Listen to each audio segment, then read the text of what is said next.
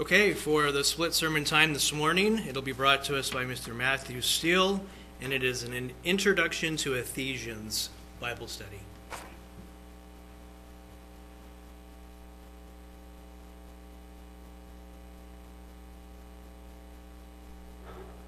Good afternoon, everyone. It's just like there's no room in here, is there?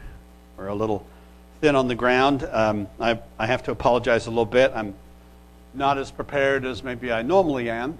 Steve was supposed to be taking the split message this morning, this afternoon, and I got a call about, I don't know, hour and a half ago or something like that, asking me to take his place.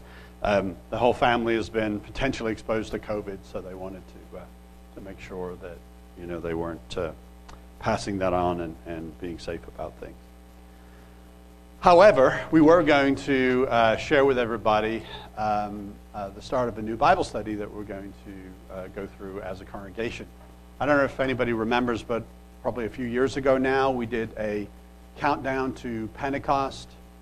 Yes, Brian, I'm sorry, I left it up there. We did a countdown to Pentecost Bible study. Do you guys remember that? So this is a little similar to that. In that it's a Bible study that we can do at home during the week, and then when we gather together for services, instead of a message during this time, we'll get to share what we got out of the Bible study and any insights and so on that we've had. Very much like the Pentecost Bible study that we did. But as you can imagine, doing a Bible study like the one we did, where this weekly lesson and trying to make it interesting and you know, help us all actually do the Bible study, because that's kind of a hard thing to make yourselves do sometimes during the week. So a lot of work to do that. Curtis, I think you wrote some lessons. I wrote some lessons. Steve wrote some lessons, and then my wife, unfortunately for her, had to edit everything that we wrote and actually put it into the English language with all the proper, at least for my part, with all the proper pronunciation and editing and everything. So, so that's a lot of work. And Steve and I, we got feedback from everybody saying, let's do this again. And, you know, we have done this over the years, slightly different formats, but we have done Bible studies as a congregation many different times over the years. So, wanting to do it again, Steve and I set about doing some research. What already established materials could we use that align with our beliefs and our doctrines, but we don't have to write the lessons for? So, yes, we're cheating a little bit on our part. And he has a study that wasn't quite ready to, we needed to do some adjustment to, and so that wasn't quite ready. So we went ahead with the one that I found. You guys may have heard me talk about N.T. Wright before, Tom Wright. He is, oddly enough, you know, he's a Church of England bishop, former bishop of Durham. He's one of the most eminent, I guess you would say, Curtis, right, apologists for Paul. His work on Paul is kind of very much in the larger Christian world, very much studied and followed. He is a professor now at St. Andrews University in Scotland. But he has put together these Bible studies. They're called N.T. Wright for Everyone. And, you know, in spite of what you might think, an Anglican bishop, what could he bring to a Sabbath-keeping congregation? Surely we have quite a lot of differences. But interestingly enough, N.T. Wright has some things that are very, very similar to what we believe. And it's actually really appropriate for Ephesians. Because N.T. Wright believes, as we believe, that we don't go to heaven when we die. He believes that we die. And maybe our spirit returns to God that gave it, like Paul has indicated. But that there's There's no conscious awareness in heaven for the saints that there's a resurrection and that the kingdom of God is coming to the earth. And, you know, when I first was listening to him and studying what he's talking about, I'm like, how did he get one of our doctrines? How does that happen? Well, of course, it's in the Word of God, isn't it? And so if somebody is honest and truthful about their study of the Word, they are going to come to some of the same conclusions that we have.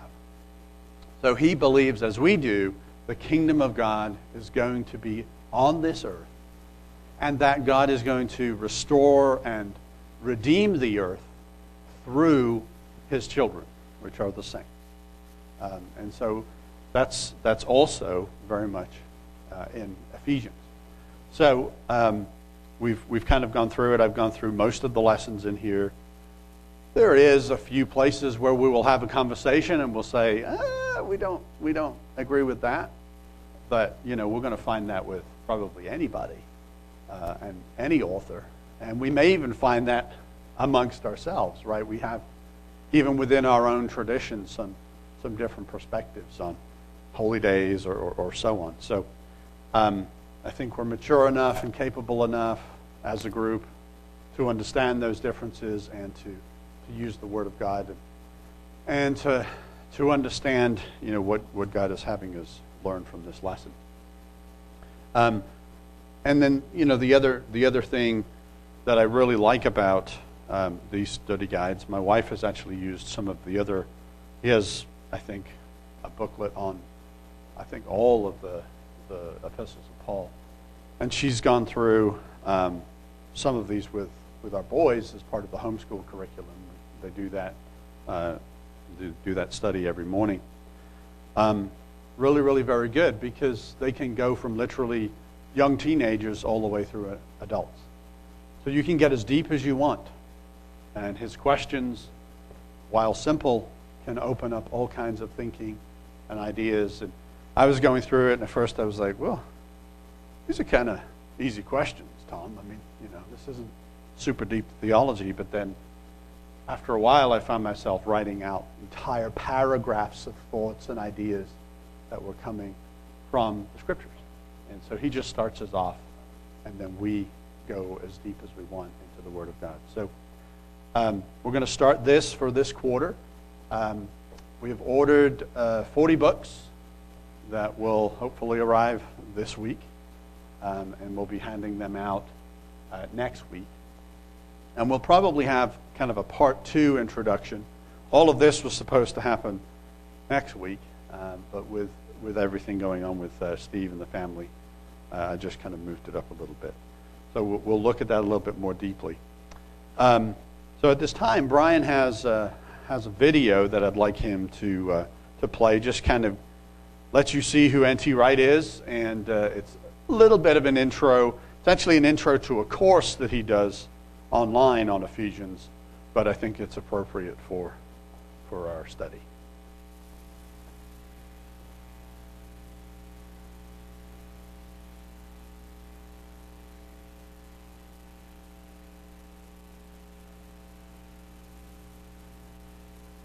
And if you can read lips, it's good.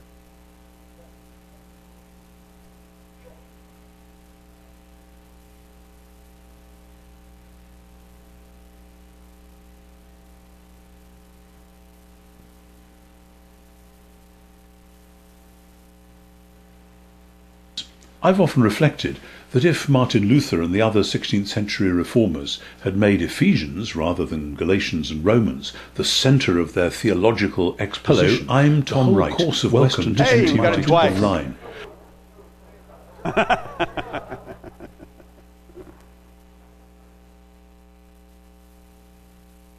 We're just going to have to go with the flow today.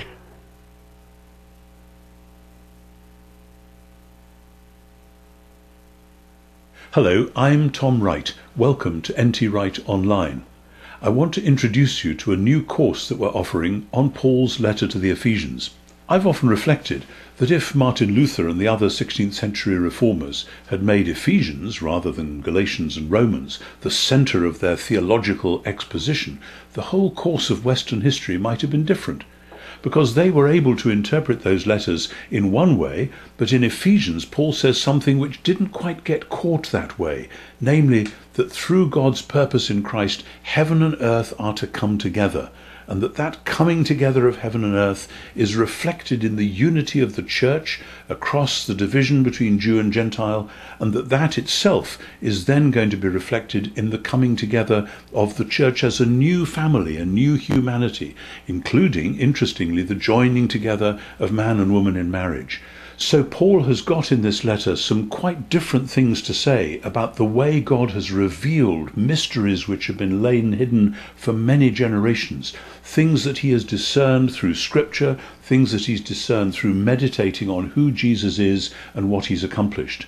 And in this letter we're going to be exploring many extraordinary themes as Paul grapples with the questions of how God's power has defeated all the powers of the world, powers which were very prevalent in Western Turkey in his day when he's writing this letter, and then how that victory is to be worked out through the battles that the church itself still has to fight. Battles for holiness, battles for unity, battles in what we might call spiritual warfare. It is a delight to see how Paul handles these and brings them together with elegance and with power. I want to invite you then to explore these themes with me as we go through this course on Ephesians. I don't think you were disappointed by this. These are great ideas put forward in powerful words. Paul may be in prison, but he still has a whole lot to say.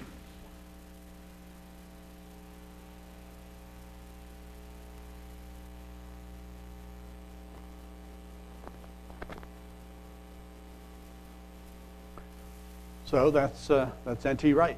And you may be able to pick up his accent in the writing as well. So. I actually met him once in Dallas. He was speaking at the university down there, and had a chance to go down and listen to him and meet him. And he's very much an introvert. And so I'm meeting him, and I'm very much an introvert. So we really didn't say a lot, but it was still interesting. So over the next 10 weeks, we're going to study, there's actually 11 lessons, but because of how the timing brings us up to the Holy Days, we're going to do the first two lessons together. So extra little bit of homework on the first. So I thought it might be useful to just kind of give ourselves a little taste of, as he just hinted there, on Ephesians and what that world looked like a little bit, and as he referenced the powers that were in the world at that time, and in that place specifically where the Ephesian church was in Ephesus.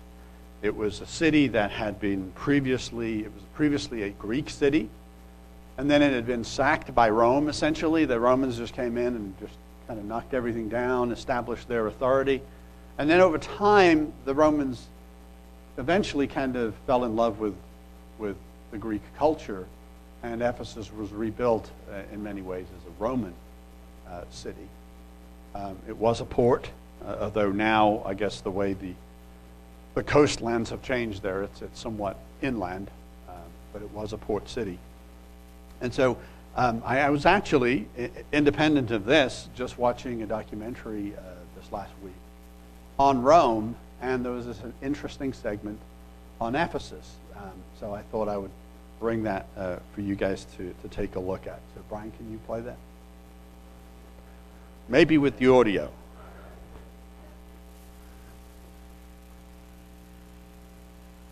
And this is just taken a one part out of an hour long video.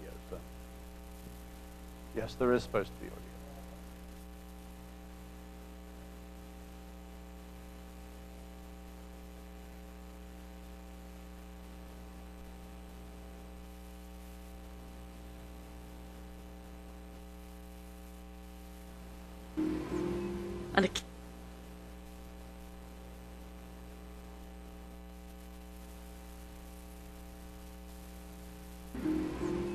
and a key part of that distribution were the ports, nerve centres of Roman trade and commerce.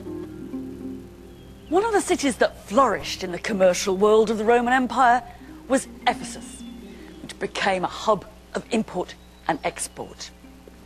It had once been an old famous Greek town, going back centuries, but it was transformed by the Romans.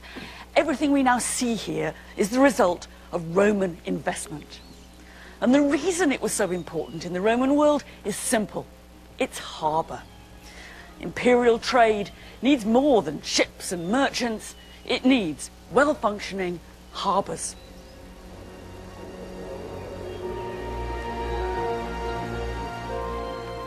The coastline around Ephesus has long since changed, and it's now a good way inland. But in its heyday, it was an important maritime gateway to the east and to rich pickings from as far away as India.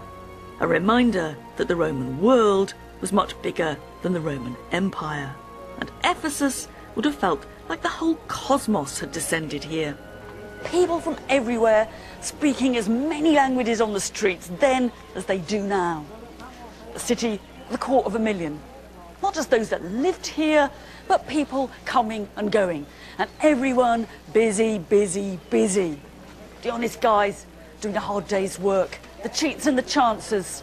The go-getters and the bureaucrats. And of course, the money makers.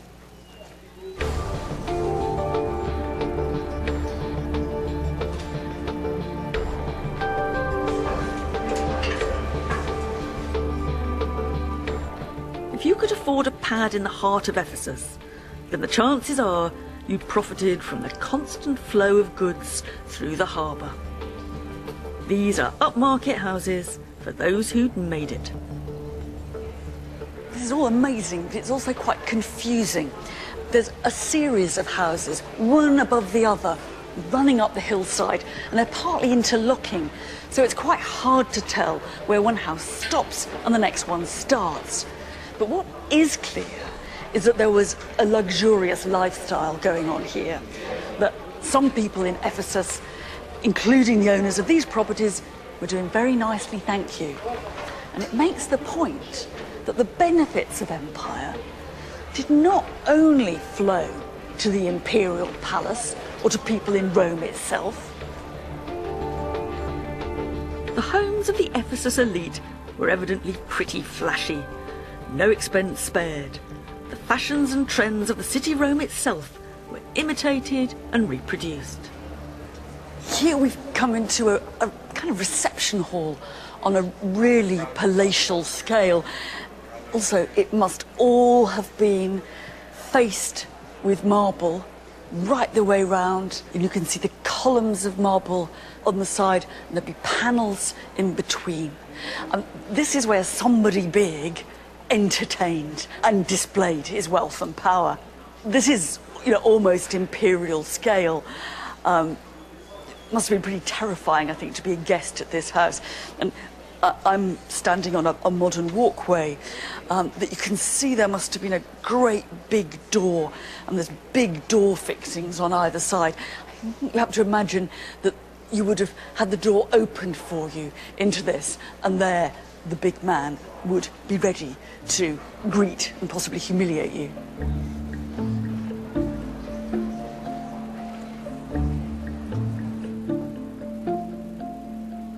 The things that came from the temples of Ephesus really live up to that classy Roman style.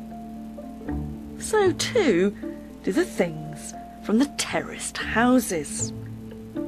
One of the highlights are some exquisite, if to my taste slightly militaristic, ivory plaques showing the emperor on campaign. But across the board, the finds here really are top of the range, the best that money could buy.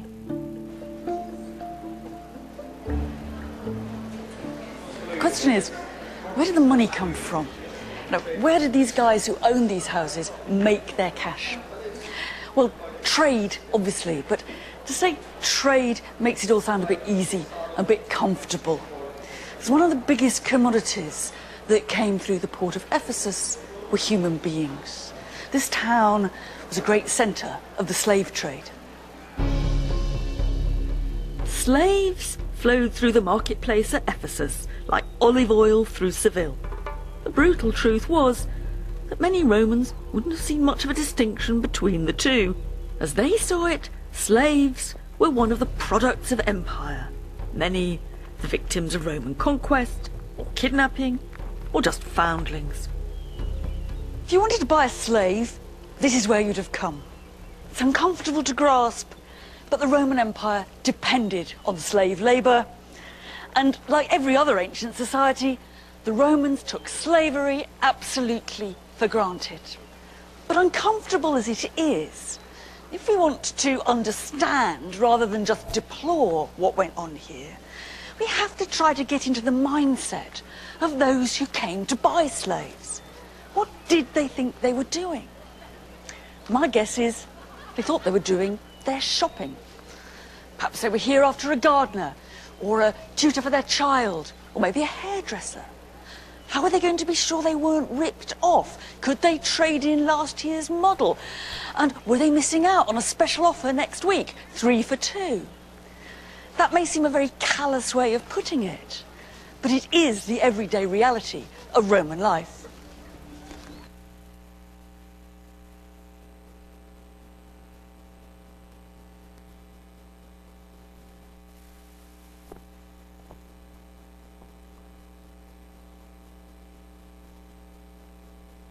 So that's just a little historical look, a little snippet, if you will, of Ephesus. And what did you think of that last part about slavery and just how flippant, they were in their culture about enslaving people? I mean,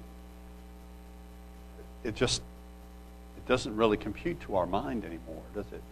And we're glad for that. But it's interesting.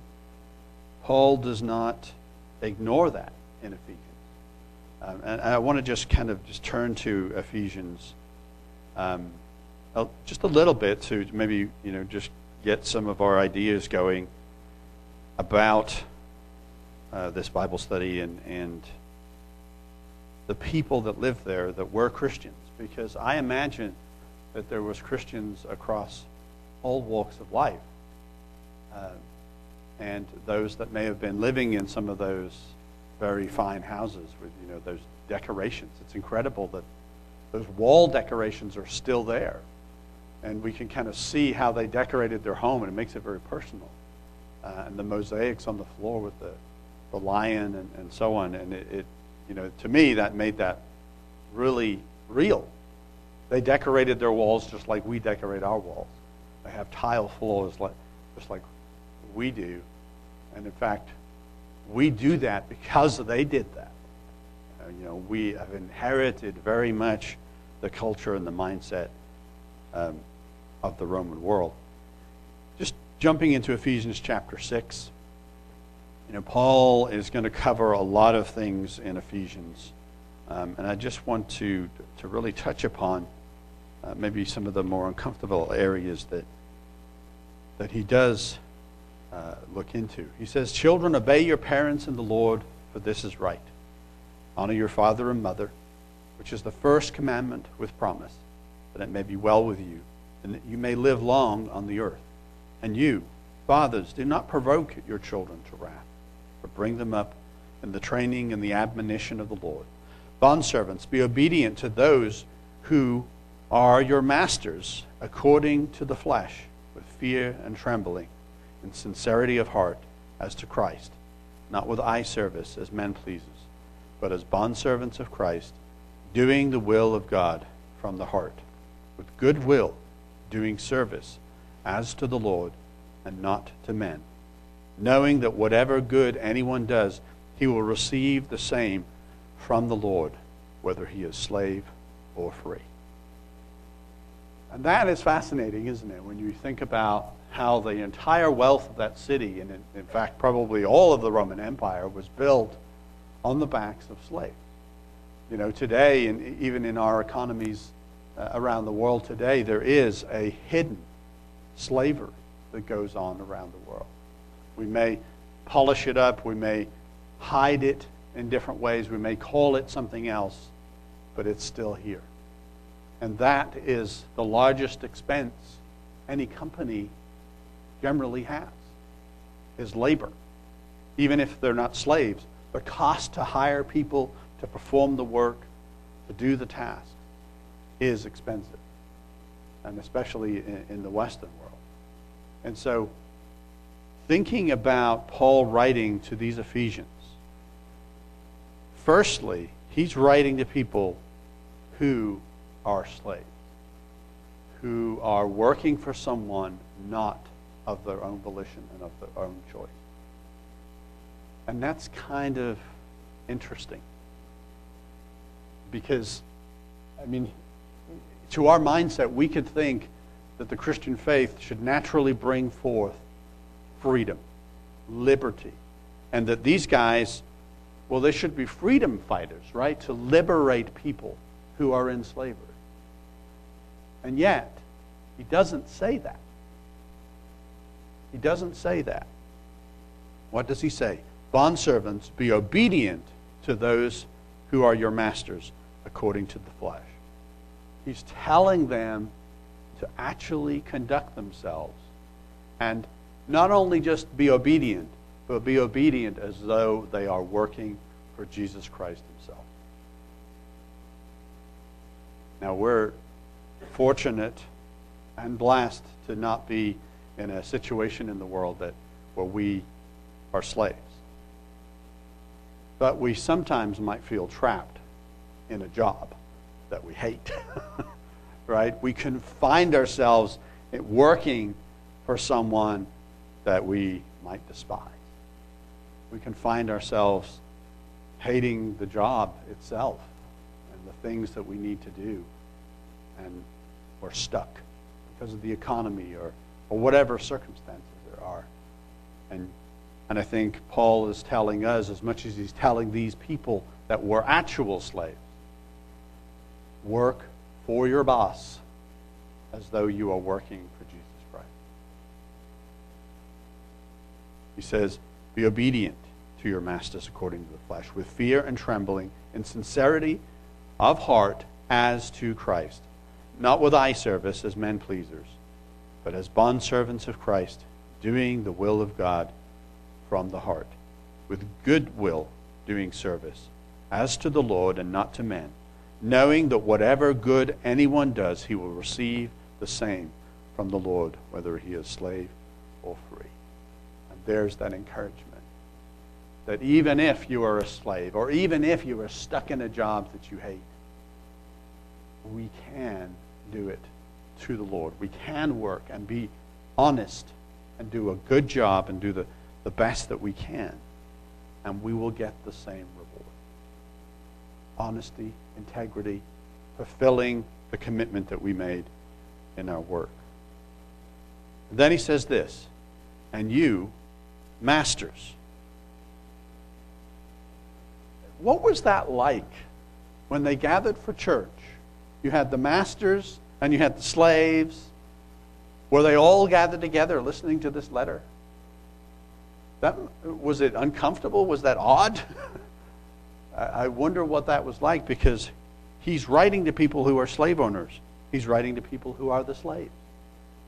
And he's telling them how to conduct themselves in that relationship. He says, and you, masters, do the same things to them, giving up threatening. Aha. So now we start to change behavior. Because threatening, force, you know, the threat of pain, punishment, imprisonment is a controlling factor, isn't it, over the life of a slave. And so he is starting to introduce changes in how people behave towards each other, knowing that your own master also is in heaven, and there is no partiality with him. So you might find yourself being the master over a slave. But remember, you have a master, and he doesn't view you or your slave any differently. And so We look at that and we say, was Paul really not introducing freedom or liberty as he's writing and as he's encouraging these slaves and these masters to behave differently to each other?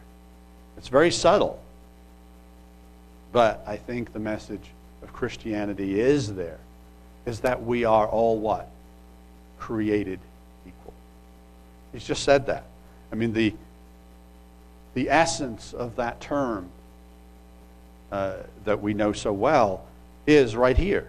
There's no partiality with God. Masters or slaves, we are all created equal. We are all equal in the sight of God. And then he says, finally, my brethren, be strong in the Lord and the power of his might. Put on the whole armor of God, that you may be able to stand against the wiles of the devil. We do not wrestle against flesh and blood, but against principalities, against powers, against the rulers of darkness of this age, against spiritual hosts of wickedness in heavenly places. It is very, very easy to make people the enemy, isn't it? To make those that have hurt us, those that maybe have enslaved us, those that have control over us and maybe abuse us, to make them the enemy and to want to go to war against them, to want something to happen to them. I want justice. God, bring me justice. And yet, Paul is reminding us to put on the armor of God and fight the spiritual battle, not the physical one. He could have said it differently. You know, he could have brought about these ideas of, you bondservants, you need to rise up against your masters. You need to overthrow them. But he didn't. He told them to fight the spiritual battle. And in doing so, maybe every day, working for that master the best they could. And then what's going to happen? We're going to get better treatment, most likely. I don't need to punish this guy. I don't need to make them afraid. Look at what a good job they do for me. Very much the example, isn't it, that we find in the life of Joseph. When he was enslaved, he did the best work that he could. He was a blessing to his master. It still falls hard on our ears. We revile slavery. We revile all the sin that has come from slavery in our own culture's history and in the history of the world. But yet Paul is asking us to do something different, to be different, even when we are finding ourselves in difficult situations where we don't have control, where we don't have power. He's asking us to fight the spiritual battle. I just found that really interesting and encouraging, and it was a little disturbing to me in that video when I was watching it, that they're just so callous. Oh, I'm going to the store today. I'm going to pick up a slave and some groceries. But that's the world they lived in. And Paul was writing to these people in the world that they lived in and trying to help them understand the truth of Christ Jesus and understand what their role was going to be. Therefore, take up the whole armor of God, that you may be able to withstand in the evil day, having done all to stand. Stand, therefore, having girded your waist girded with truth, having put on the breastplate of righteousness, and having shod your feet with the preparation of the gospel of peace.